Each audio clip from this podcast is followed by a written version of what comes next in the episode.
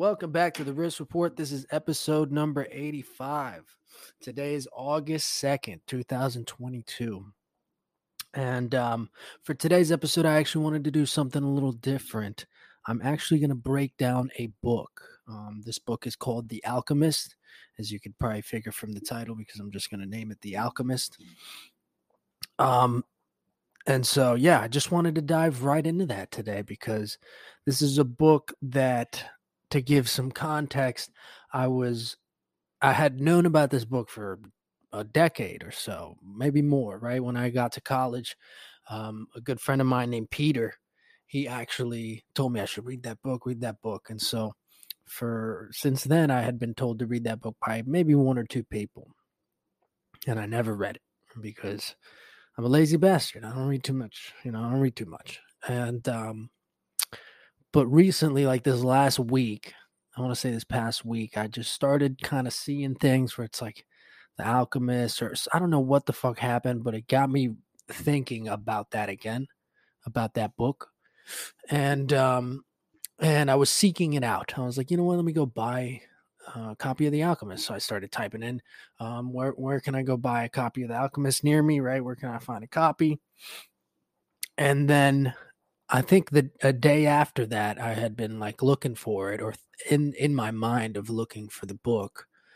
Um, I went to my friend Ali, Ali Embry, who actually has a podcast. We did a podcast about a week ago. Um, she came over to do the pod, her podcast, but um, I went down to her place for she needed some help with some fucking bullshit. Honestly, some uh, some Pacino's ad thing and she needed my mustache and hair. But so I go there to help her out and boom, there's the book, right? And the book itself is actually, you know, it's about symbols, it's about omens in life, it's about following your path. And um and so I had that little bit of context context from what I had researched on the book. Um and so I looked at that as a sign itself that I had uh, thought about it. And boom, right there is the opportunity to take it and read it. And so she let me borrow it because she hadn't read it yet. And, um, and I devoured that book. I, I, I read it in, in two days. I read it. Um, I got it Saturday, Saturday night. And then we all went out and stuff party for Lorenzo's birthday. And, um, I came home, woke up the next day, literally read that all day. Read it, read I think late like 85 pages in the first day or something. And then the next day I, I read the rest. And so here we are. All right. Monday. It's still a little fresh in my head, um, having read the book fairly recently. And so I wanted to talk about that because um, many, many podcasts ago, I had a podcast on synchronicities and signs in life, thing things that I've seen and noticed in my own life that um, I just couldn't deny were, you know, it was like a feeling. And when you're seeing these symbols, whether it appears to you in however way it does appear to you, you know, for me, it was shapes of hearts, right? Um, everything had, not everything, but these little signs and symbols at certain points in my life showed up as the shape of hearts is the best way that I could describe it. You know, for someone it might be a blue jay or something, right? Just just picking out things in life that for some reason hit a chord and remind you of something or get you moving in a certain direction. And so I'm I'm a firm believer in the synchronicities and signs of life because I've lived through my own and through the experiences I can only describe I guess how it feels and but also that for some reason it has some importance in the direction of my life. And um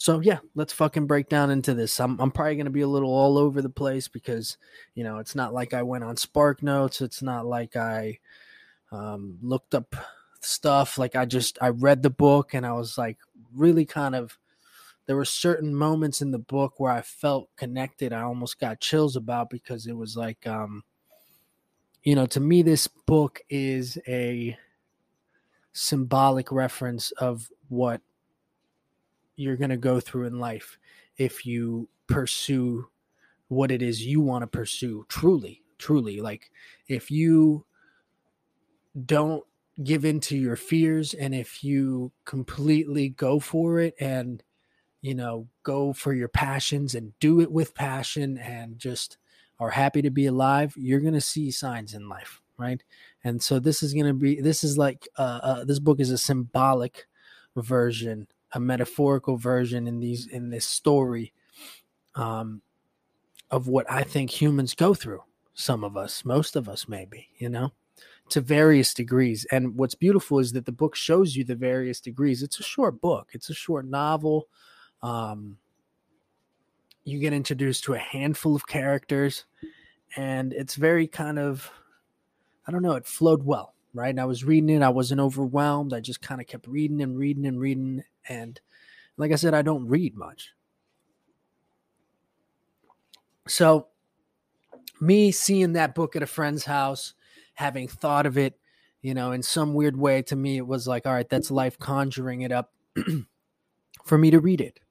And I think it came at a very, uh, I don't know if I'm going to use the word, if I want to use the word crucial, but it came to me at a nice point in my life where, you know, I don't know if the people listening, maybe from my previous podcast, may have, may have felt in the tone of something where I did a couple podcasts ago have a, a revelation or a realization that, you know, I have been working towards music and art and everything for so long, and it's not exactly where I wanted it to be. You know, um, I have successes in art. I have, you know, my successes in career and stuff, but it's not what I had originally envisioned as my dream or or if this is my dream or you know i'm having those struggles i'm also having the struggles of my my what i described in my last podcast my duty and my obligation to music you know something that i had felt so fucking strongly about three years ago. It's not that I wouldn't say has dissipated, but my focus, my sole focus hasn't been on that anymore. You know, because of my career and because of these things in life that kind of put me in a certain spot, in a certain mode, and a certain work ethic that I think I haven't given as much as I could to music. And and and also my other disciplines in a sense you know? And so this book reading it kind of I, I would just, I would say calm me a little bit but just made me realize that this is all part of it and um and as maybe we go in the book i'm just kind of gonna give mad spoilers i'm pretty much gonna break down the whole book from the from the beginning it shouldn't be too long you know i kind of just have little bullet points of how it goes, and I'm probably just gonna briefly explain it super shittily, right?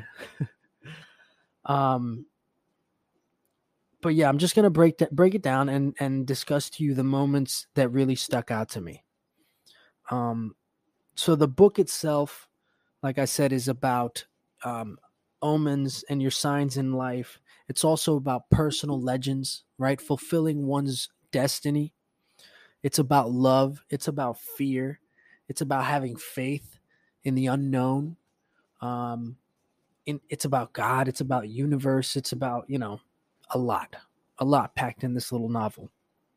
And so, the book starts off, and it's about this shepherd boy, young shepherd boy, who I mean, it doesn't really describe his age. I'm guessing he's a teenager, right? He's probably in his late 16 or 17 or something. But he was educated. His father, a farmer, um, had sent him to school. When the kid graduated school, he came to his father, and his father uh, told him, "All right, well, you know, what are you going to do? You're going to get a job? You're going to farm here? What are you going to do?" And the boy said, "Well, I want to farm, or I want to I want to travel the world. I don't want to farm. You know, I don't want to keep going to school. I don't want to do this. I don't. I want to travel the world." And he said, You have to have a lot of money to travel the world. And the world is dangerous. And the world is this. And the world, everything you could ever have is right here. You know, people people come travel over to where we are and want to and never want to leave. They want to stay here. Right. So why would you want to go anywhere? This is what the father was kind of telling to the kid, kind of instilling fears or self doubts and stuff. And you know, the boy was kind of adamant about, well, I just, you know, this is what I want to do. I want to see the world. There's something that is yearning for me to see the world. So the father says, um, there's only two ways to travel the world. You either have to be extremely wealthy or you have to be a shepherd, right? If you're a shepherd, you can walk throughout all of this fucking Europe, you know, selling your sheep, all of Spain, selling your sheep, traveling from city to city and um, that's how you'll make your living. And so the boy said, All right, then I'll be a shepherd. so the dad didn't say anything. Next morning, the dad comes up to the kid, his kid, and he's like, Here. And he gives him, I think it was a couple gold coins. He said, Take this and invest into your, you know, your first flock of sheep.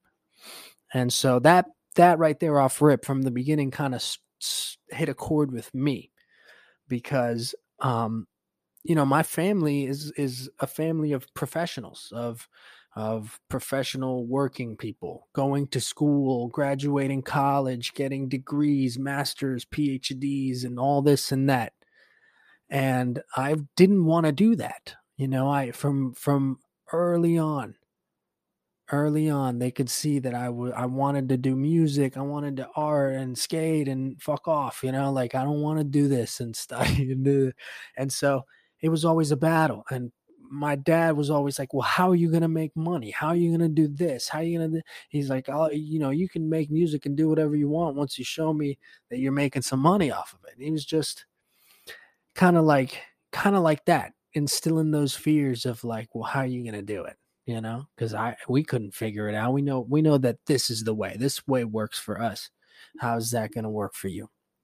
Now with those with those kind of doubts or the those kinds of things, he still I'll, I very vividly remember this. He saw that no matter what he said to me, I still stuck myself in the room and I would write and I would rap and he'd hear me rapping this crazy shit and just screaming it into a microphone in my fucking closet.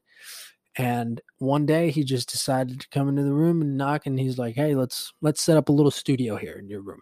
And he helped me set up like phone, you know, kind of soundproof the the fucking closet and all this stuff. And so he kind of showed a a support. They always show me a support to just try it out, even though you might fall, it might not be all that worth it, right? It might be a phase but he still showed the support. Now, in hindsight, maybe he just wanted to soundproof the thing so he didn't hear my shitty rapping, right? 15, 14, you know, saying this crazy shit. He probably just didn't want to hear it. But I'll never forget it because it kind of came out to me as support. Even though, and that's not to say that they don't believe in me or this or that. My parent, my dad, especially, parents are just realistic people, right? They're just realistic about things. And um, so that moment in the book kind of stuck out to me off rip from the from the beginning kind of gave me a little bit of chills because I had a connection in that in that little story right there. So the kid goes off, becomes a shepherd, learns a lot from the sheep. He can't tell if he's learning from the sheep or if he's just learning from observing the sheep. Either way, he becomes a great sheep herder couple years down the line or maybe a couple months down the line he keeps having these reoccurring dreams right? And the dreams are of him in in egypt right at right at the pyramids. This is a spaniard in the probably like 17 1800s right? And excuse me um he's never been to Egypt, doesn't know anything about Egypt, doesn't know anything about the pyramids, but he knows that he sees these pyramids in his dreams. And that there's a boy that shows him when he gets when he's in the dream there's a uh, like a boy or someone that shows him this treasure where this treasure is hidden in, in Egypt. And so he keeps having this recurring dream. One day he stumbles into a town. Meanwhile he's just right he's he's having a good time. He's living the life that he wanted to kind of go out and search for. He's traveling. He's drinking mad wine right he's he's meeting girls he's he's just traveling from city he's meeting people he's traveling and learning and and seeing the world what he thinks is the world right all while having this recurring dream he gets to this town and in this town he sees a gypsy woman while he's waiting, right? He's waiting. Um, I guess the guy that he's going to sell his sheep to, he wasn't ready. He said, come back in a little bit. So he's waiting, and this gypsy woman sees him. so he has an interaction with the gypsy woman. He says, fuck it. Let me let me get my palms read. And he goes there and she starts kind of describing what he's seeing in this in in his dream. You know, you're seeing a dream, recurring dream of the Great Pyramids, right? he's like, "What the fuck? How does she know this?" He thought she was kind of a con artist. Maybe she's just a crazy old gypsy woman. They travel, they thieve, they're thieves, and blah blah blah. she said, "I will tell you, I will tell you um, what you need to know about your dream." if um if you give me one tenth of your treasure. And he's like, one tenth of my treasure. I don't know where to find it. You know, what are the odds that I'm going to give it to this woman? Sure. She doesn't really tell him anything. She just says, you can find your treasure at the pyramids or under, un, like somewhere where your heart, you know, where somewhere where you make, it makes you weep at the pyramids, right? And he's like, what the fuck? I could have just, I could have just figured that out on my own or whatever. This is just a dream. This is craziness, whatever. Paid no attention to it. Later, he's he sits down. He's I think he sold his sheep or put his sheep in in like a in like a stable and he stayed at that city for the night and he's like I'm just to drink and whatever. Have fun, chill. He's reading his book and this old man sits down right next to him. Old man kind of starts striking up a conversation the kid's not interested. He wants to read his book and sip his wine.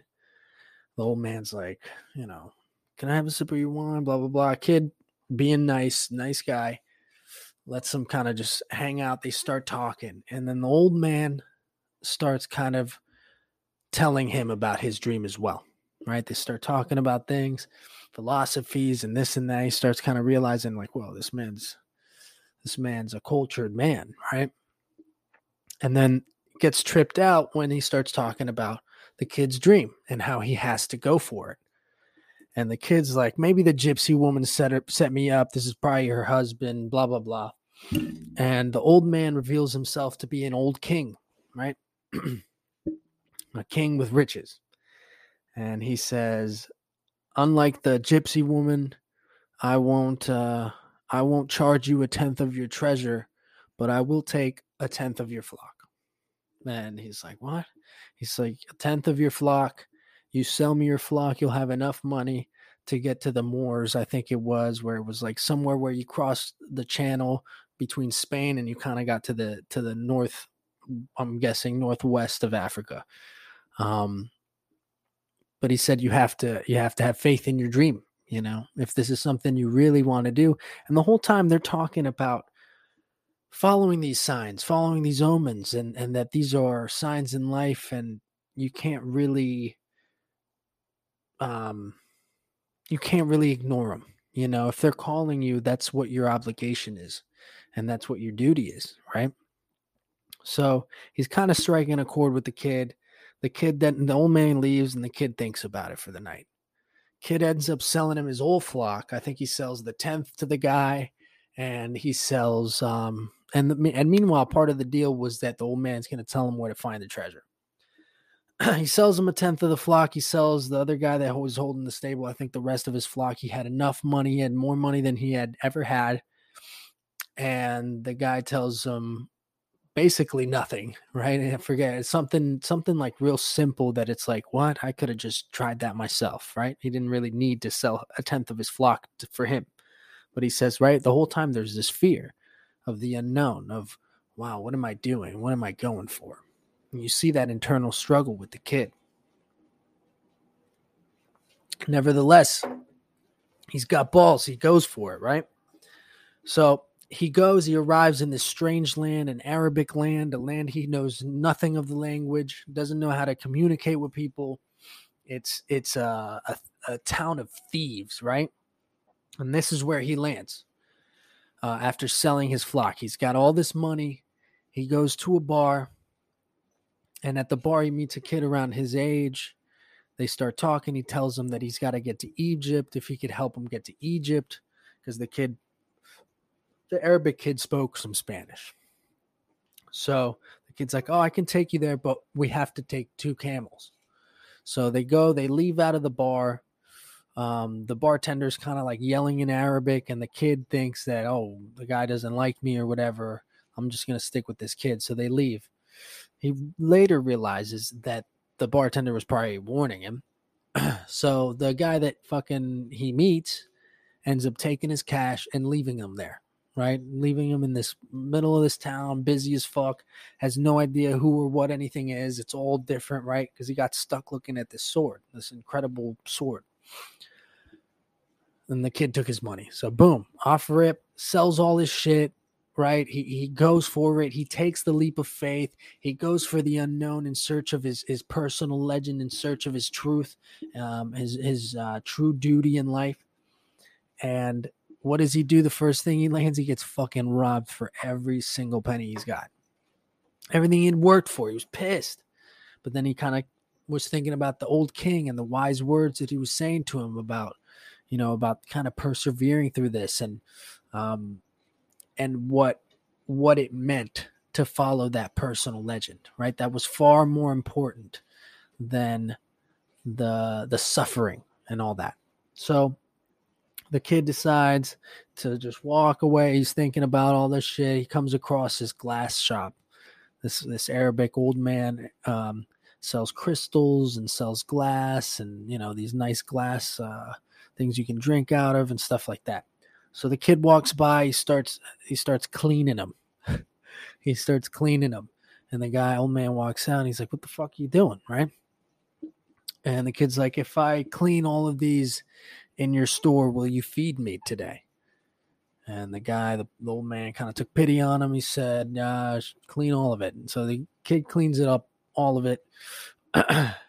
and then the I think people started walking in and started buying. So off rip, the kid cleaning the the glass. People saw the glasses more attractive. When they walked by, they started buying. I think he sold like two or three. So the guy's like, "Fuck it, I'll go buy you. I'll go buy you lunch for that." offers him a job.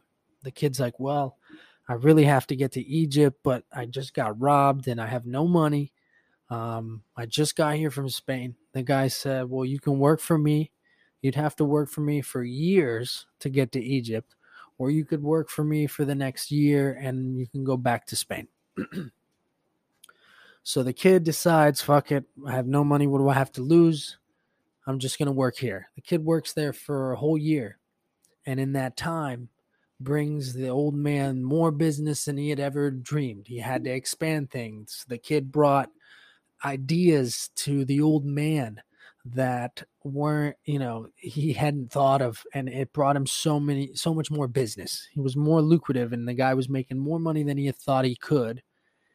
And here you see a different side where the old man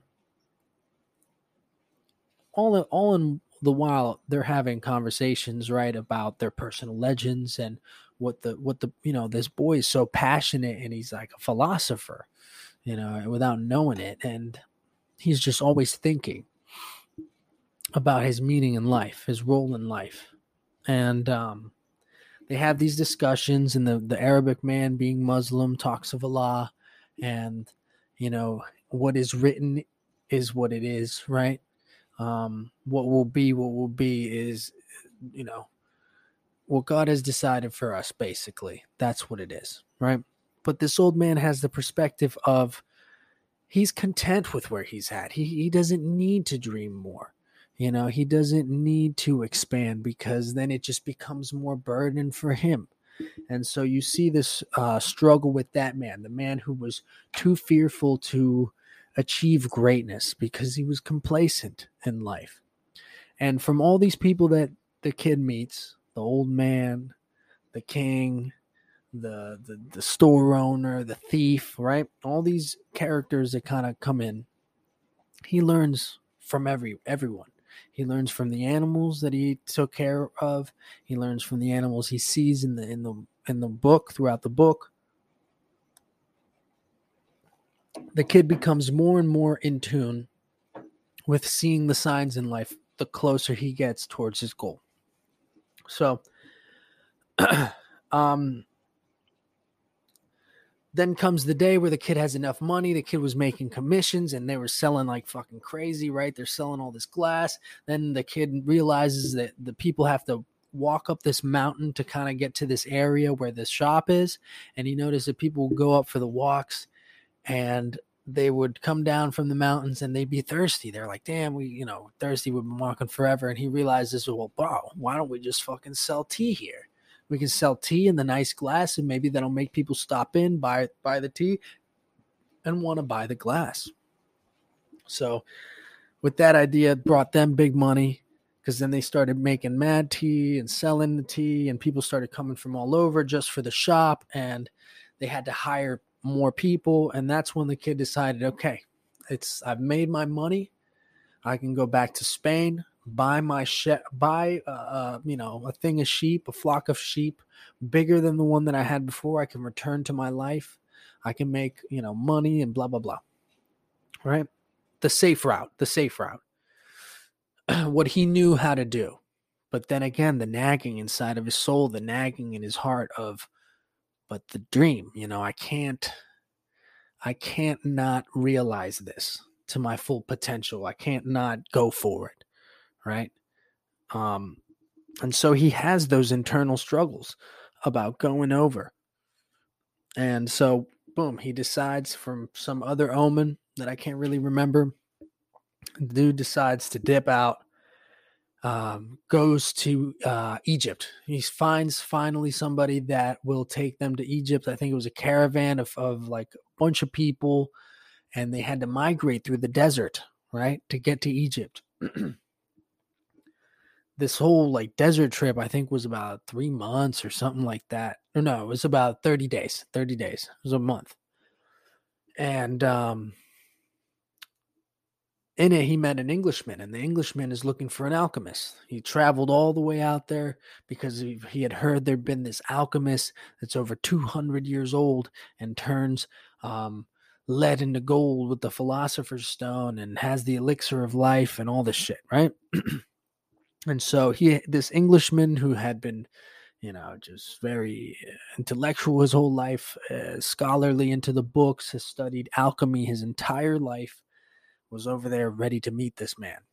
And the boy is just telling him well I'm, it's crazy because what we're talking about when they were talking about personal legends and this and that he said he's just out there because of a dream and he's going out there to egypt. So they both kind of connected and so they were they were friendly and the guy gave him some alchemy books which the kid didn't really understand much of the alchemy.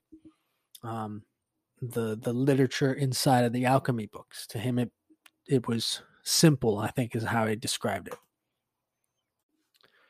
And this moment of the book where he's in in the desert and he's starting to work get real a lot closer to his dream of getting to Egypt. Still not the pyramids, but getting out there or getting closer to Egypt.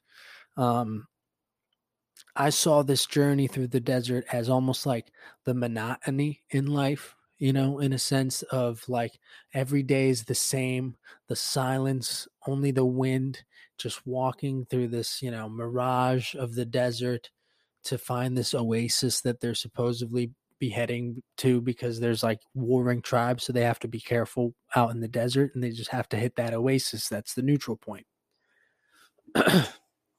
so to me, I saw that moment in the book as kind of like the monotony in life, where even if you are going for your dream, even when you are um, achieving the goals that you need to achieve to get to your dream and you know you're getting closer, it's going to be monotonous because you have to work at things. You have to do them over and over and over and over and over again to get better. And even if you fucking love that, it does get monotonous. And so I like that part of the book because, in a symbolic way, there was a lot of reflecting, you know, silence with him and reflecting into his heart and get a little closer to his heart, who he really is as a person.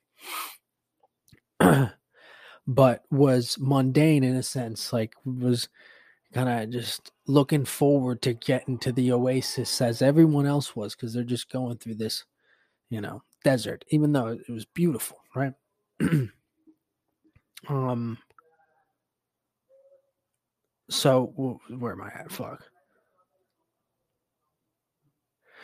And uh, yeah, I think he, they walked it for a month. they get to the oasis, and in this oasis, um, the oasis, like I said, it's supposed to be this neutral ground.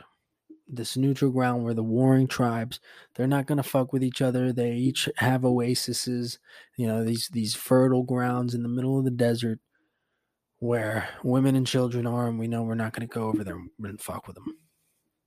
So there the the englishman and the boy kind of kind of um split up, but before they get split up, the the Englishman asks the boy, "Can you go find uh uh tell find the alchemist? Let's go find the alchemist. You can speak Arabic because by this time the kid, you know, working in the glass shop for all all that time, and he learned Arabic. He was he was well versed in it, and um."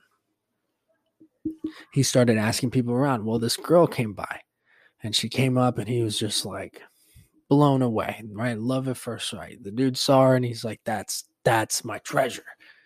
You know, that's the love of my life. Wow. Like he just couldn't describe the feeling. That was her, right?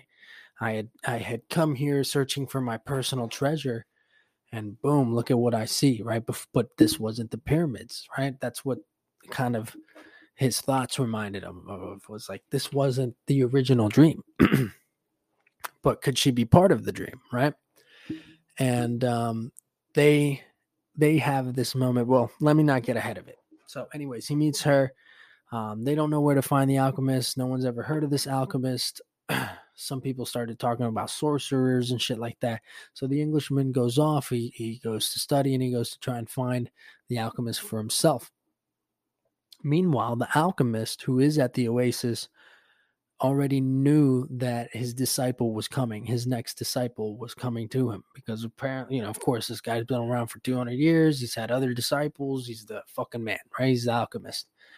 Um, but he knew that his disciple was to be there at the oasis. So he was kind of already like scoping it out. the boy starts talking to that girl kind of night after night because they they get stuck there they said the caravan that was taking them to Egypt said, no, we have to stay at this oasis because it's the only neutral ground, and the warring tribes will probably kill us and take our stuff and whatever if we cross the deserts. so they had to stay there. So the boy, night after night, he goes there, he starts talking to the girl, they become friends, and he professes his love to her. And um, the girl pretty much shows that she's the one that's meant to be with him because she says, Well, here, you know, I'm a woman of the desert, and the women of the desert take pride in men um, going to the desert to find their treasures and coming back. You know, we take pride in that.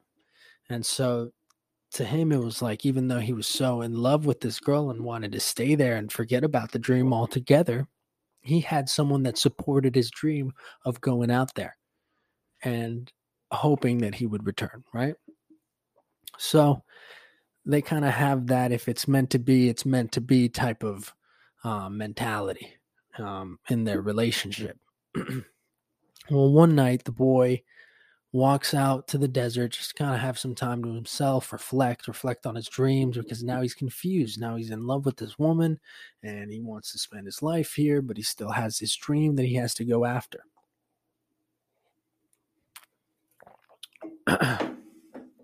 so um, he goes out, and while he's there, he's looking at these hawks, and they're flying.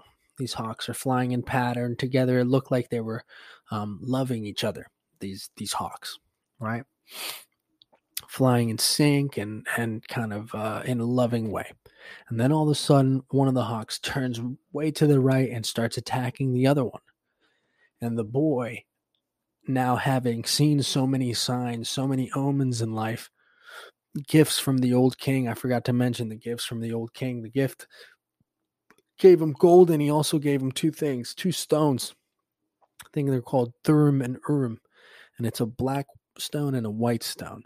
And those were alchemist stones that um, the Englishman who was studying alchemy also had. So that was a connection between the two of them. And it's basically these stones that when you're at a time where you can't figure it out, you kind of, I forget what the f- ritual is, but you kind of play with these stones and you open the bag and you see which stone you pull out. That's your answer, yes or no. um, so that's what he was left with. And so he's he started seeing mad signs and recognizing and became better at recognizing these synchronicities and signs in life. He notices that the bird did that, boom, attacked the other one out of nowhere, and took that as a message and interpreted as um, the warring tribes are going to come through to this neutral oasis and attack us. So he goes to he starts talking to the guy who owned the caravan, who he was had become friendly with, a camel rider, and he tells him of his vision. The camel rider kind of shrugs it off, um, says, oh, "We're in neutral ground," blah blah blah, and you know made some valid points. But the kid can't let it go. He goes to uh, the Englishman, I believe, and brings it up. And then finally, he said, "You know what? I have to protect Fatima, which is the girl he he fell in love with." And he goes right to the chieftains. Right? He goes right to the chieftains, and he says, um, "I have a vision." to the guy out in the front. He says, I had a vision of these two hawks. They showed me that we're going to get attacked. The oasis is going to be under attack. And he said, Wait here. Goes in, talks to the chief, comes back out. He says, Okay, come in. He goes in and he walks into this tent in the middle of this oasis where there's a bunch of like tents and shops and stuff like that. This was the most decorative. This one inside was covered in gold and jewels and beautiful rugs, and everyone was smoking, and it was just filled filled with sm- hookah smoke and shit. and he could tell that there were all these important men, but at the middle was the important man, the chief, right? And so they go, okay, well, tell us what the fuck is it that you saw? And the boy says, uh, "Well, I saw these." He explains, right? I, I become uh, very. Doesn't even say that yet. I think he was like, uh, "I saw these hawks. One was they were flying pattern. Then the other one attacked it out of nowhere. I'm taking that sign as that you're gonna get attacked, you know, sometime soon." He said, "Well, the warring tribes know that this is a neutral ground. This is our oasis, and blah blah blah." And the kid said, "I only know how to interpret these." these messages. You know, I don't know why or exactly or when, you know. And so the guy says, "All right. Um I will give you I think it was like 50 gold pieces for every or a gold piece for every man um, we kill tomorrow if this uh, ends up being true. If it's not true, we're just going to kill you, right? And so the kid's like, "Oh shit, man! Right? What what did I do?" So he goes off and he starts thinking about life. and the next day, oh, actually, before it's the next day, so he he leaves the tent. They let him go, and again he walks out, kind of like towards his tent. and realizes, "All right, my tent's like 20 minutes away. I got a bit of a walk. I'm just gonna ride out." He starts walking. All of a sudden, this guy on a horse with a giant sword comes by and he thinks, "Oh my God, this is it. This is the invader." Right? points the sword right at him, draws a little bit of blood because it points it right at his forehead, and he said, um, "Why did you? Why did you uh, tell the chieftain about my hawks?" And he thought, "Oh, this is the invader, right?" And um, the kid said, "I just, you know, I just interpret these messages." and the mysterious man on the horse kind of talks to him for a little bit ends up being the alchemist he says he says to the boy if you're still alive tomorrow come find me and he rides off the next day comes by and in the morning they had moved all the women and children to the other side of the oasis. And at the front they left a couple tents for decoys while some some of the opposing war, warring tribes came over started kind of lighting these tents on fire and the men came by and ambushed the warring tribe that was invading their oasis. Boom they killed the the infidels right? They killed the guys that were um, coming to storm the oasis and they gave the boy 50 gold pieces or whatever the fuck it was a ton of money for the kid. And he said uh, you know blah blah blah gives him his money. And then he goes and finds the alchemist. And when he finds the alchemist is when it really kind of just starts switching for him because the alchemist is kind of cold and um, short with him, but is willing to help him on his journey and kind of gives him that push, right? Uh, thing that the old man had said that at the beginning you'll have uh, when you start off your journey you'll have this beginner's luck, but as you grow more into it, um, and the closer you get, you will be tested, and the test is what will reveal if you master, you know, your your um, dream, so to say, your personal legend. And so this guy's he's a little harsher on him. Um, this old alchemist. But he tells him that he could take him to Egypt and that he'd have to sell his camel for a horse, right? So that's what the boy does. He goes out, sells his, his um, his camel for a horse the next day, and in that mm. time goes to the love of his life, and of course he's contemplating. You see the the back and forth of should I just go out there and you know cross while there's this fucking war going on and risk my life?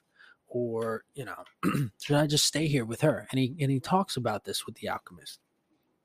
And the alchemist kind of reveals to him, well, this is what would happen. You would stay here that first year, you'd become counsel to the chieftain because of, you know, your visions. You'd grow and amass wealth and become a very powerful man in the village by the second year. But by the third year, your visions are going to start coming back, right?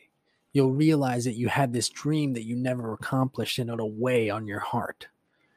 And in that time, your wife will feel bad because she'll feel that she's the reason, you know, that you never achieved your dreams. And then it becomes this rift, and then you're not happy. It kind of like reveals the, that future to him.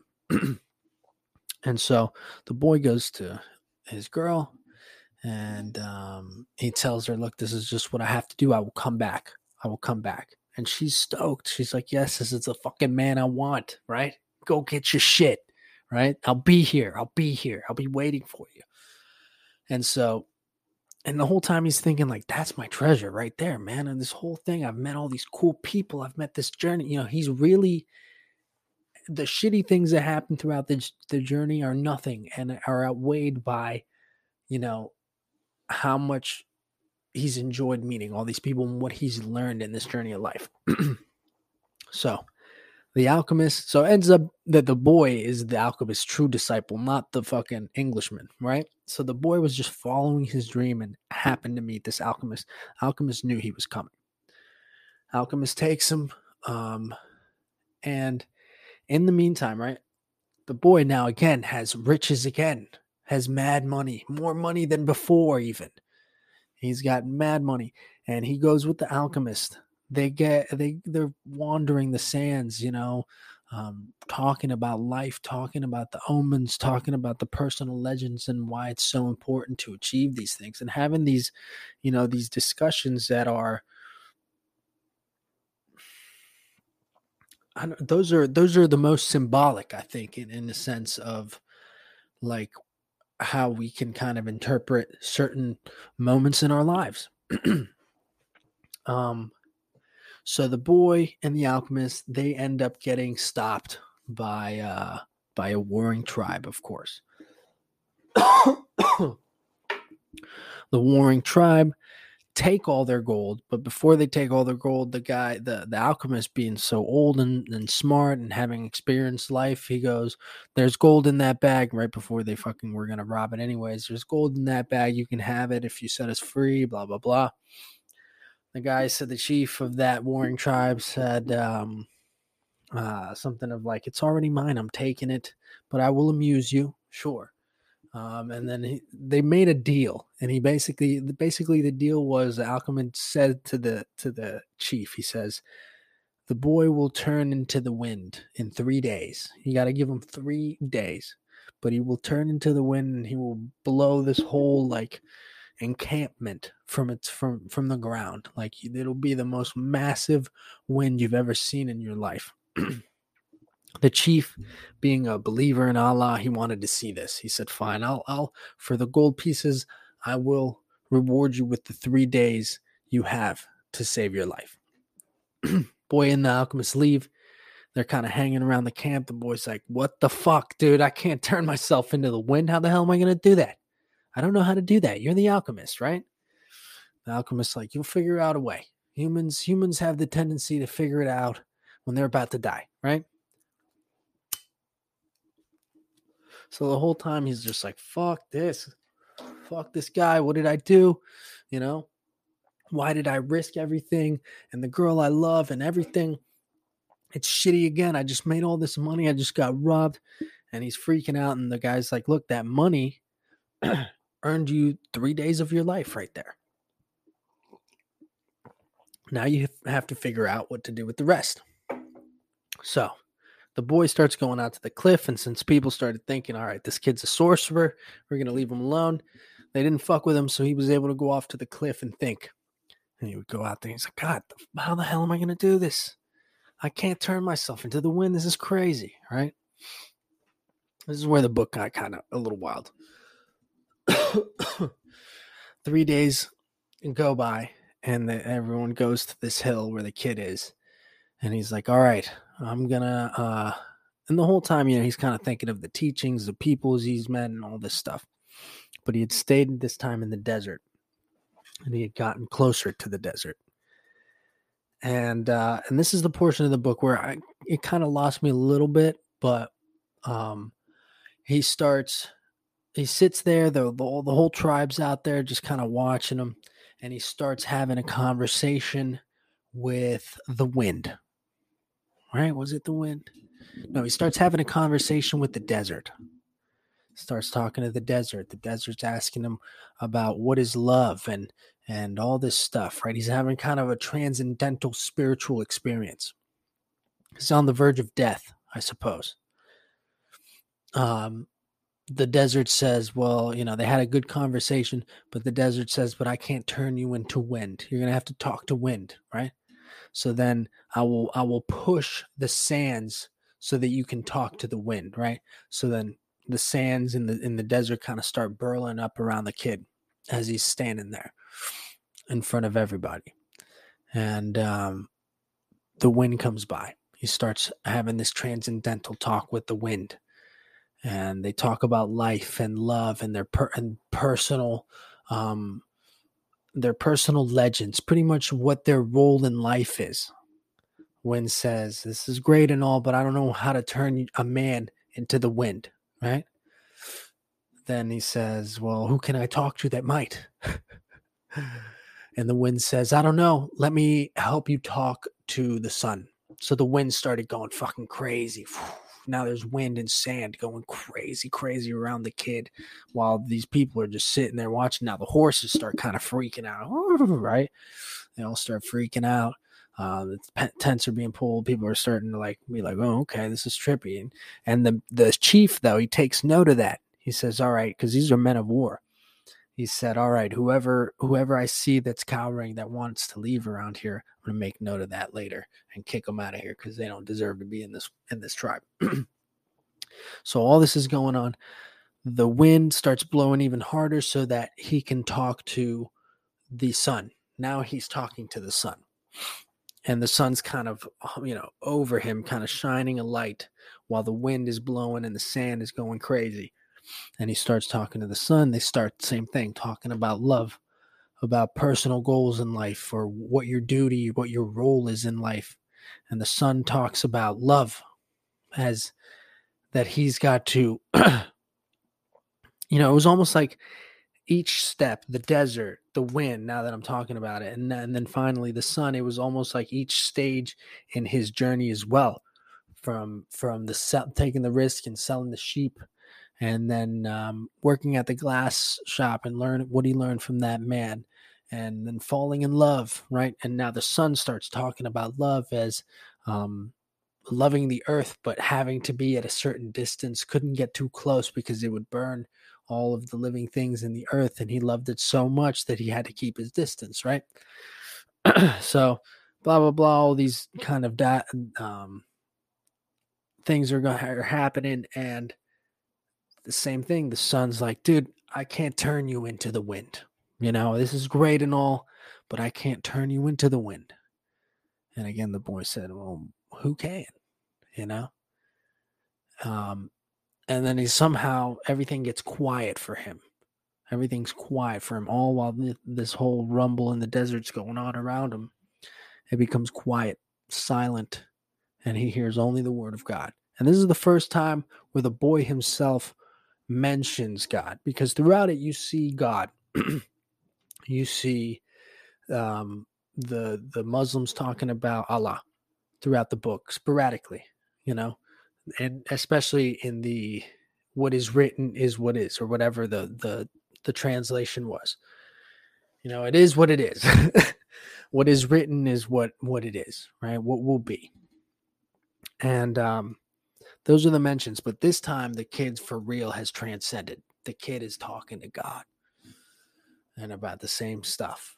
And in that the kid realizes and he's just become so close to who he is as a person in his heart and he realizes what all this, you know, he's he's just gotten even closer. And all this is going on makes him makes it look like he kind of he kind of disappeared or he got moved by this crazy cyclone in the desert and the people are like holy shit he turned himself into the wind. This guy's fucking crazy right? So they earn their lives. They're able to leave there. The alchemist says all right we have to go to this one place and from there we split off. You have to go on the rest of this journey on your own. The alchemist takes him to and this is and you know when all that ha- was happening the alchemist is thinking to myself to himself he's like this is my disciple right? This is my disciple. Um so like a proud teacher moment. And um takes him the alchemist takes him to this monastery. And in the monastery, he says, um, he's, he goes, Can I use your kitchen? to the monk? Him and the boy walk in, and here the the alchemist pulls out, you know, these golden eggs and lead and starts cooking and boom, makes gold right in front of him. Fucking fat plate of gold. So here he sees the alchemist finally turning lead into gold. Everyone talking all that shit about the alchemist, what he can do, and this and that. And, and the whole time, the alchemist just been cryptic and stoic and giving just life lessons, but not really showing what he could do. And here he is doing it. He splits the gold into what was it? I think it was four parts. Splits the gold into four parts. Gives one to the monk, keeps one to himself, gives one to the boy, and then gives the last one to the monk. And he tells the monk, when the boy comes back, you give him this one, right? and um, the monk, the, the boy asks, why are you doing that? And he says, um, you've gotten robbed twice now. And he goes, um, when things happen happen once, that's just a coincidence. When they happen two times, they're definitely meant to happen a third, right? Some shit like that. So he's basically alluding like you're gonna get fucked up again, probably. So just in case, here's some extra gold because you're prone to getting robbed as soon as you get it. You'll need it on your return. So there they split up. The boy goes to Egypt. Uh, he gets to the pyramids and he remembers dig where you weep or something like that, right? and it was where where he wept. That's where he would find his treasure. So he got to the fucking uh, he got to the pyramids and he's looking at the pyramids and they're the most magnificent giant things he's ever seen. He's like, "Holy shit, I fucking did it. I fucking did it. I got here. I got to look for this treasure, you know?" And and when he got there, he didn't even care about the treasure. He's like, "This is the most beautiful shit ever. This whole journey I've had is the most beautiful thing ever. Like that was my treasure. I could literally go back right now and be happy. I don't even need to dig, but fuck it. While I'm here, let's look around. This is where I wept. So he looks down and he sees a scarab. Um, and he realizes that the scarab is the omen and a sign for God in in the Middle East, right? And so, okay, that's a sign from God. He starts digging right there. He's digging, digging, digging, digs for hours. some bandits walk by and they see him and they go um, they go by and they start fucking with him they take his gold piece from his bag um, and the kid like is just like so paying attention to his dream. He's like fuck it i don't even care. Take that piece of gold. And they're like well what are you digging there? What are you digging there? More treasure? And so they start beating his ass right? They beat him the fuck up. The kid thinks he's gonna die. He's like fuck i'm gonna die here. I'm gonna die. Um, then they finally realize like, all right, this is all he's got. He's he's just crazy. Because the whole time that he's he's like, this was my my personal legend. My dream told me to come here. And uh, one of the bandits picks him up, and he fucking shakes him, and he looks at him. He's like, "You're a fool for following your dream or some shit," you know. He's like, "I've had I've had a reoccurring dream. My dream is that I have buried treasure somewhere in like Andalusia, Spain." under this fucking olive tree by these sheep or whatever. He's like, there's this fucking massive gold. He's like, I'm not stupid enough to cross the sea to do it. And he leaves him there and he walks away. And the kid is just sitting there fucking beaten up and he just starts laughing. He starts laughing. He realizes, like, holy shit, there was the treasure was where I'm from the whole time. The treasure was right there. So boom, it kind of fast forwards to where he cleans himself up a little bit. He stumbles around, he looks at the pyramid, smiling, and he walks away. And he gets to the monastery, gets the uh, gets the other piece of gold. The monk's laughing because he's like, "Oh my god, you got your ass beat! What the hell happened?" You know, the guy, the alchemist, was right again. Um, so the kid takes the gold piece, gets back to uh, goes. I don't think he even goes to the Oasis. That motherfucker goes straight back to Spain. He takes that gold. He goes back to Spain, goes to dig under this sycamore tree or whatever the fuck olive tree it was. Finds old conquistador gold that had never been um, uncovered, just riches beyond belief.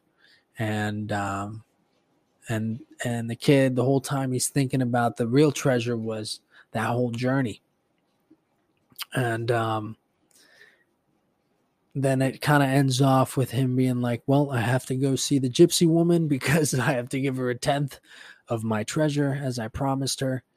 And uh, and then after that, I'm coming for you, my love, or whatever, Fatima. So he's like basically alluded that he's going to go back to the love of his life, having had the adventure of his life, and having fulfilled his dreams and now he was content and could die at any moment. And in those instances where he was close and on the verge of death, he was prepared for death because, you know, it would have been better to die there than having died and not done anything towards your dream at all. And so to me that book was it was a fun read, it was a good read and it was symbolic. You know, through this through this old story. And I felt connected to it in a sense, you know, and having having just gone through what I've gone through in my life and seeing signs in my life. And like I said at the beginning of this episode, it was interesting for me to stumble upon this book when I did because I've been having those moments of you know the moment of like working at the glass shop. I've had that moment. The moment of the monotonous work uh, uh, in the desert. I'm in that moment, you know, um, and just the the falls, the the fucking going out and trying something and eating shit and failing, you know, and it's a lot of what I've talked about in this podcast, you know, in in a certain sense. Um, and the the thing with the love of the life too it was like if it's meant to be it'll be meant it'll she'll be there. They'll be there because they understand. And what is what is written is what it is you know whatever the fucking quote is right? Um and so yeah i thought the book was incredible for anyone to read especially if you're an artist especially if you're a musician or an entrepreneur or some or an author or anybody anybody who has a dream of achieving something that you feel deep in your bones you know when i was 18 and i graduated high school and got into college and started kind of really finding out who i was as a person i had a moment where i really got connected to whatever it was and it all made sense. And I, I don't know how to describe it. It was just like it was almost like every day was a a dream in a sense because it was like I was living for my dream, you know, of of music, of what could I achieve, and the hope, and um, what I, what I thought that treasure might be, you know and I'm still on this journey and I'm still pursuing it because I still think what what will happen. You know, I think the only time I'm going to stop pursuing this dream is when I'm dead. You know? Cuz it's what else do I have to do? What else do I have to do other than um, share my ideas and whatever I'm tapping into? You know, I think that's my personal legend, my my duty in this life. Um, and I've said this before about synchronicities. Um, I think when you're doing what you are meant to be doing, you will start seeing these signs more regularly. Um, not to say more frequently, but more you'll be able to realize them and notice them and and learn from them better and better. I think the more ingrained you are in your passion in what you feel your personal legend is in this world. You know? so I picked out, let's see, I picked out a couple quotes.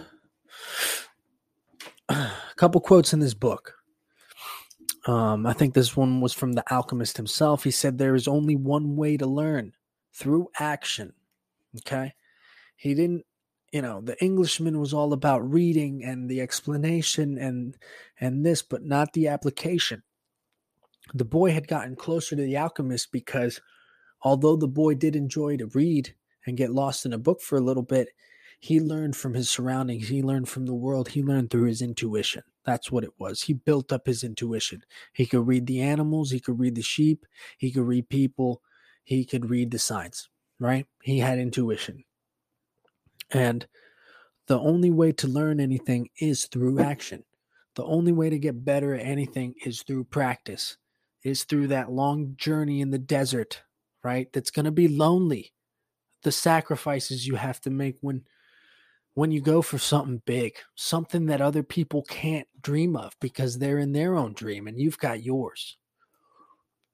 It's going to get lonely because you have to work at it, you know? Not to say that there won't be support out there, because that's what this this story showed as well. You go out there, and although the boy started this journey practically alone, met a handful of people that shaped his life. So, if you have to go out to a show, like for me, uh, going out to the shows, making music, I went out alone. Right? I have groups of friends. I'm a I'm a low key, quiet dude who I can be outgoing, but I'm not like a, the most outgoing guy in the room. I'm not this loud guy who's just buzzing with conversation. All right. I'm kind of a low key, quiet dude. Right. But I have tons of friends all from different groups and different aspects in my life. And I think that's because, with the example of music and going out to making music, and I went out alone, you know, that's how deep in love with that I was. And that's how passionate I was about that. That, uh, you know, fuck the anxiety, fuck the doubt, fuck this, fuck that. Put yourself out there. Drive down to Miami alone to play a show with 15 other people, maybe 10 other people, and just meet a gang of artists, right? And connect. And those people became really close friends. A lot of them, you know. they're they're some of the reason why I even have this podcast. Because it's like I've met such cool, interesting people that I've I just want to have on the podcast. Anyways, that's just one quote. Uh, what other quote? Let's see here. Um, he still had doubts about his decision, but he was able to understand one thing making a decision was only the beginning of things. When someone makes a decision, he is really diving into a strong current that will carry him to places he had never dreamed of when he first made the decision. So it's very common. That's very common to have the doubts of the decisions you make, especially when you're getting your ass beat in the middle of the Egypt, right? At the at the place where you finally got to. Um or or selling all your sheep and getting robbed right when you fucking get to where you you know the beginning of your trip.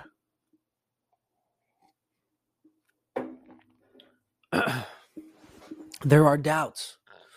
There are doubts when you go for it. And then, but that is the thing too. When you take that leap of faith, when you go for something, when you when you start taking action and you make that decision, you have no idea what that decision right there just rippled in your life and the outcome of what that's going to take you to. My example with that would be um, skateboarding being a skateboarder, having so much fucking love for skating since I was a young kid, 10 years old. Um, I was not the star student. I was not a scholarly student. I was not a high scoring student. I was very lazy. I didn't like school, right? Went to college, studied art, just wanted to be an artist. I didn't know how. I just want to make money from art, sell paintings. How can I get big? Blah, blah, blah, right? I just want to be the guy didn't think that I'd ever be a teacher, but skating, having been such a skater, whatever, talk about signs in life, this place that I fucking worked at when I was um 24 to 26. I worked at this place, restaurant, and every day, every Monday, we had these two people come in. It was an older man in his 50s and a younger chick and in her 20s. They were both surfers and they were always like discussing business, right? They were always like kind of like they were having little business meetings there. And I see them every, every Monday because they had we had the deal of you buy a burger, you get a beer for free for eight dollars. It was like ridiculous. So fire burger too. After a while, he says to me, you know, you skateboard? Hey Roman, do you skateboard? And I look at him and I just kind of laugh to myself, like, yeah, bro, like what? That's crazy. How do you how do you know that? Because or how could you tell that? Because I've been skating since I was 10. I've been skating my whole life. I love it, right?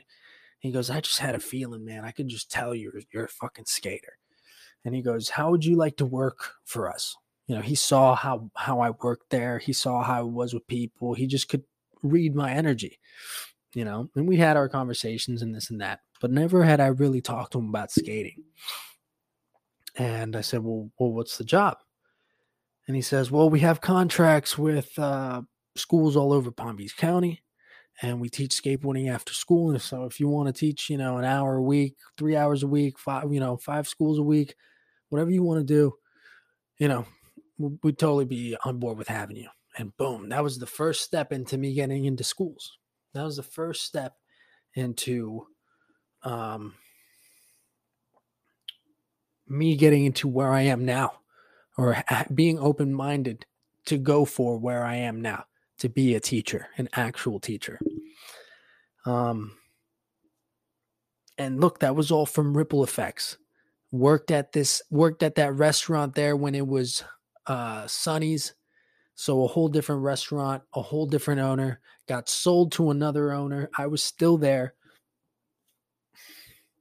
That owner decided to sell it or rent it to the other restaurant. So fucking fired everybody else, kept me and the cook because we were the OGs of the place running it and kind of put us in the deal for the guy to hire us. And uh, the new guy hired us. I worked there. So three owners. I'm in this restaurant. I've I've been at at school in college, um, just fucking painting and you know making music and skating and eh, you know girls and just living the life, right? And uh, whole, the whole time I, th- I think I'm going for my my dream, my my aspirations, my goals in life. I'm seeing signs in life. And here comes someone who ends up being a mentor in my, you know, for the for the next couple years from then on and kind of had this ripple effect of me being where I am now. And I can reflect on that. I can literally look back and trace it like that, like those ripples of working at a fucking restaurant getting a job at a restaurant. And you know who got me that job at a restaurant? It was um, Savannah Lammers, who I had on the podcast about uh, a couple episodes ago. Great podcast. She's a dog trainer, and that one was one of my favorites um, in terms of discussion and stuff. But she got me that job. so, uh, you know, and I'm I've just met so many cool people along the way, and so many people that have shaped me and I think the outcome and trajectory of life. And the thing with the book too, it's like the treasure that you find, it's like not the initial treasure, you know, that you might have thought of. And this is something I've talked about separately several episodes I th- ago. I think it was about, um, you know, how I've like I thought what what success in music was and what most of us I think would think that success is in music, which is selling at you know selling uh, millions of, of copies and you know getting signed and going on tours and being giant artists and this and that and you know being being the top everything right? Mainstream you think that's success. And this whole time I've been chasing that and probably not as hard as I should be chasing it because I don't do the most important stuff about it, and which is that's marketing. Just put yourself out there, right? Which I do. I'm just lazy or I have arrogance, and my arrogance is like, well, it's good, and people should just look at it. It's like, bro, this is so saturated, right? That I need to put more into the marketing. That might be even more important than everything else. I've got a catalog. You should just market everything, right? But I've realized throughout this time that that initial dream of what success might be where when in reality success was right in front of me right? I said that's like something like that in the podcast several episodes ago and here i am reading a book that has a similar passage that connects me to that about it in in a sense of like you know the treasure was right in front of me the whole time. I've been living it. I'm living the treasure. I'm living the fucking life i've dreamed of you know maybe not in the exact dream or or what I thought that dream would bring, the treasure that I thought it would bring. But goddamn, I'm still doing it.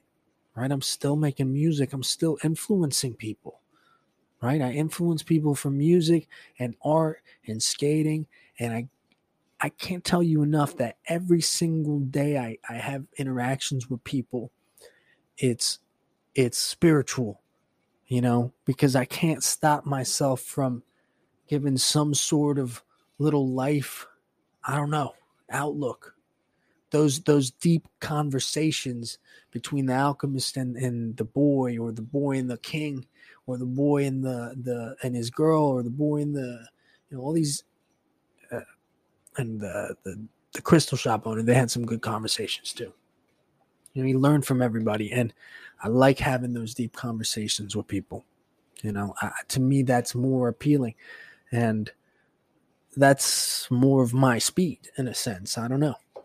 And I think that's because of how I've just gone about life. I've I've followed my heart. I've followed the signs. And so anybody that's following the signs, following your heart, take a read at The Alchemist. I mean, this was fucking great. I think the book is was written in the 70s. Let me see here. I think the book was written in the 70s. And he's got tons of other books. And again, short read. It was it was memorable, it was meaningful. Um a nice little fable, you know? And so if you're into that, definitely check it out. I had a good time. Let's see. I wrote one more quote and then I think I'm going to get out of here because this one was a little longer than usual. Um, the last quote Remember that wherever your heart is, there you will find the treasure.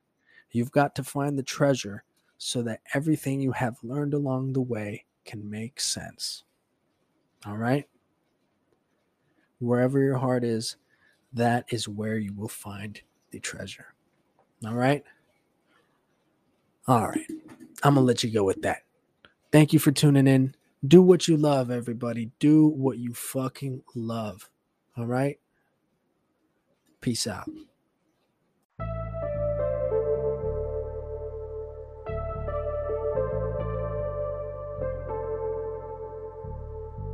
know how I stayed alive this long all these years? Fear. Fear keeps you high and I'm not running low. Lungs turning black, I got tons of the smoke. Just like the women, they come and they go. Under control. Stay 100 for sure. Sure. Fear keeps you high and I'm not running low. Lungs turning black, I got tons of the smoke. Just like the women, they come and they go. Under control. Stay 100 for sure. Sure. Y'all don't really want it, we make it. Better go and keep it deep in. Swimming in the deep end. Living for the weekend. Now I'm always speaking to a baddie and she wanna get the freaking. Cause she wanna Puerto Rican. Plus I got a creeping. On my gram, give a damn what you seeking. Uh, never worry about the word of mouth. Not concerned what you heard about. A record, make the people bounce. Ain't no thing, baby, scream and shout. Clear the way and I'ma lead you out. Love and pain without a little doubt. Always change, gotta work it out. Man, it's not the same, that's here and now. Uh, fear keeps you high and I'm not running low. Lungs turning black, I got tons of the smoke. Just like the women, they come and they go. Under control. Stay 100 for sure. Sure. Fear keeps you high and I'm not running low. Lungs turning black, I got tons of the smoke. Just like the women, they come and they go. Under control. Stay 100 for sure. Sure. I've been on the road in the black coffin, hot boxing, bopping, getting it ahead till I'm popping, locking, mad options. I'm a prophet, got to show you what to do like a bop it, drop it loud, stop it, go. If you got the grain and you got that raw. Life is but a dream, well it's all a show. I've been doing me cause it's all I know. Wow, yeah, losing all my loved ones takes its toll. Heads just roll, staying warm in the world so cold, but my heart's been froze. Whoa, whoa, getting bold. Always had to question what we're told. Got a good hand that I'll never fall, but some of my demons won't let me go. Cause high and I'm not running low. Lungs on the back of the tons of the smoke. Just like the women, they come and they go. Under control. Stay 100 for sure. Sure. Fear keeps you high and I'm not running low. Lungs turning black, I got tons of the smoke. Just like the women, they come and they go. Under control. Stay 100 for sure. Sure. Oh, you got a murderous rage in you. I like it.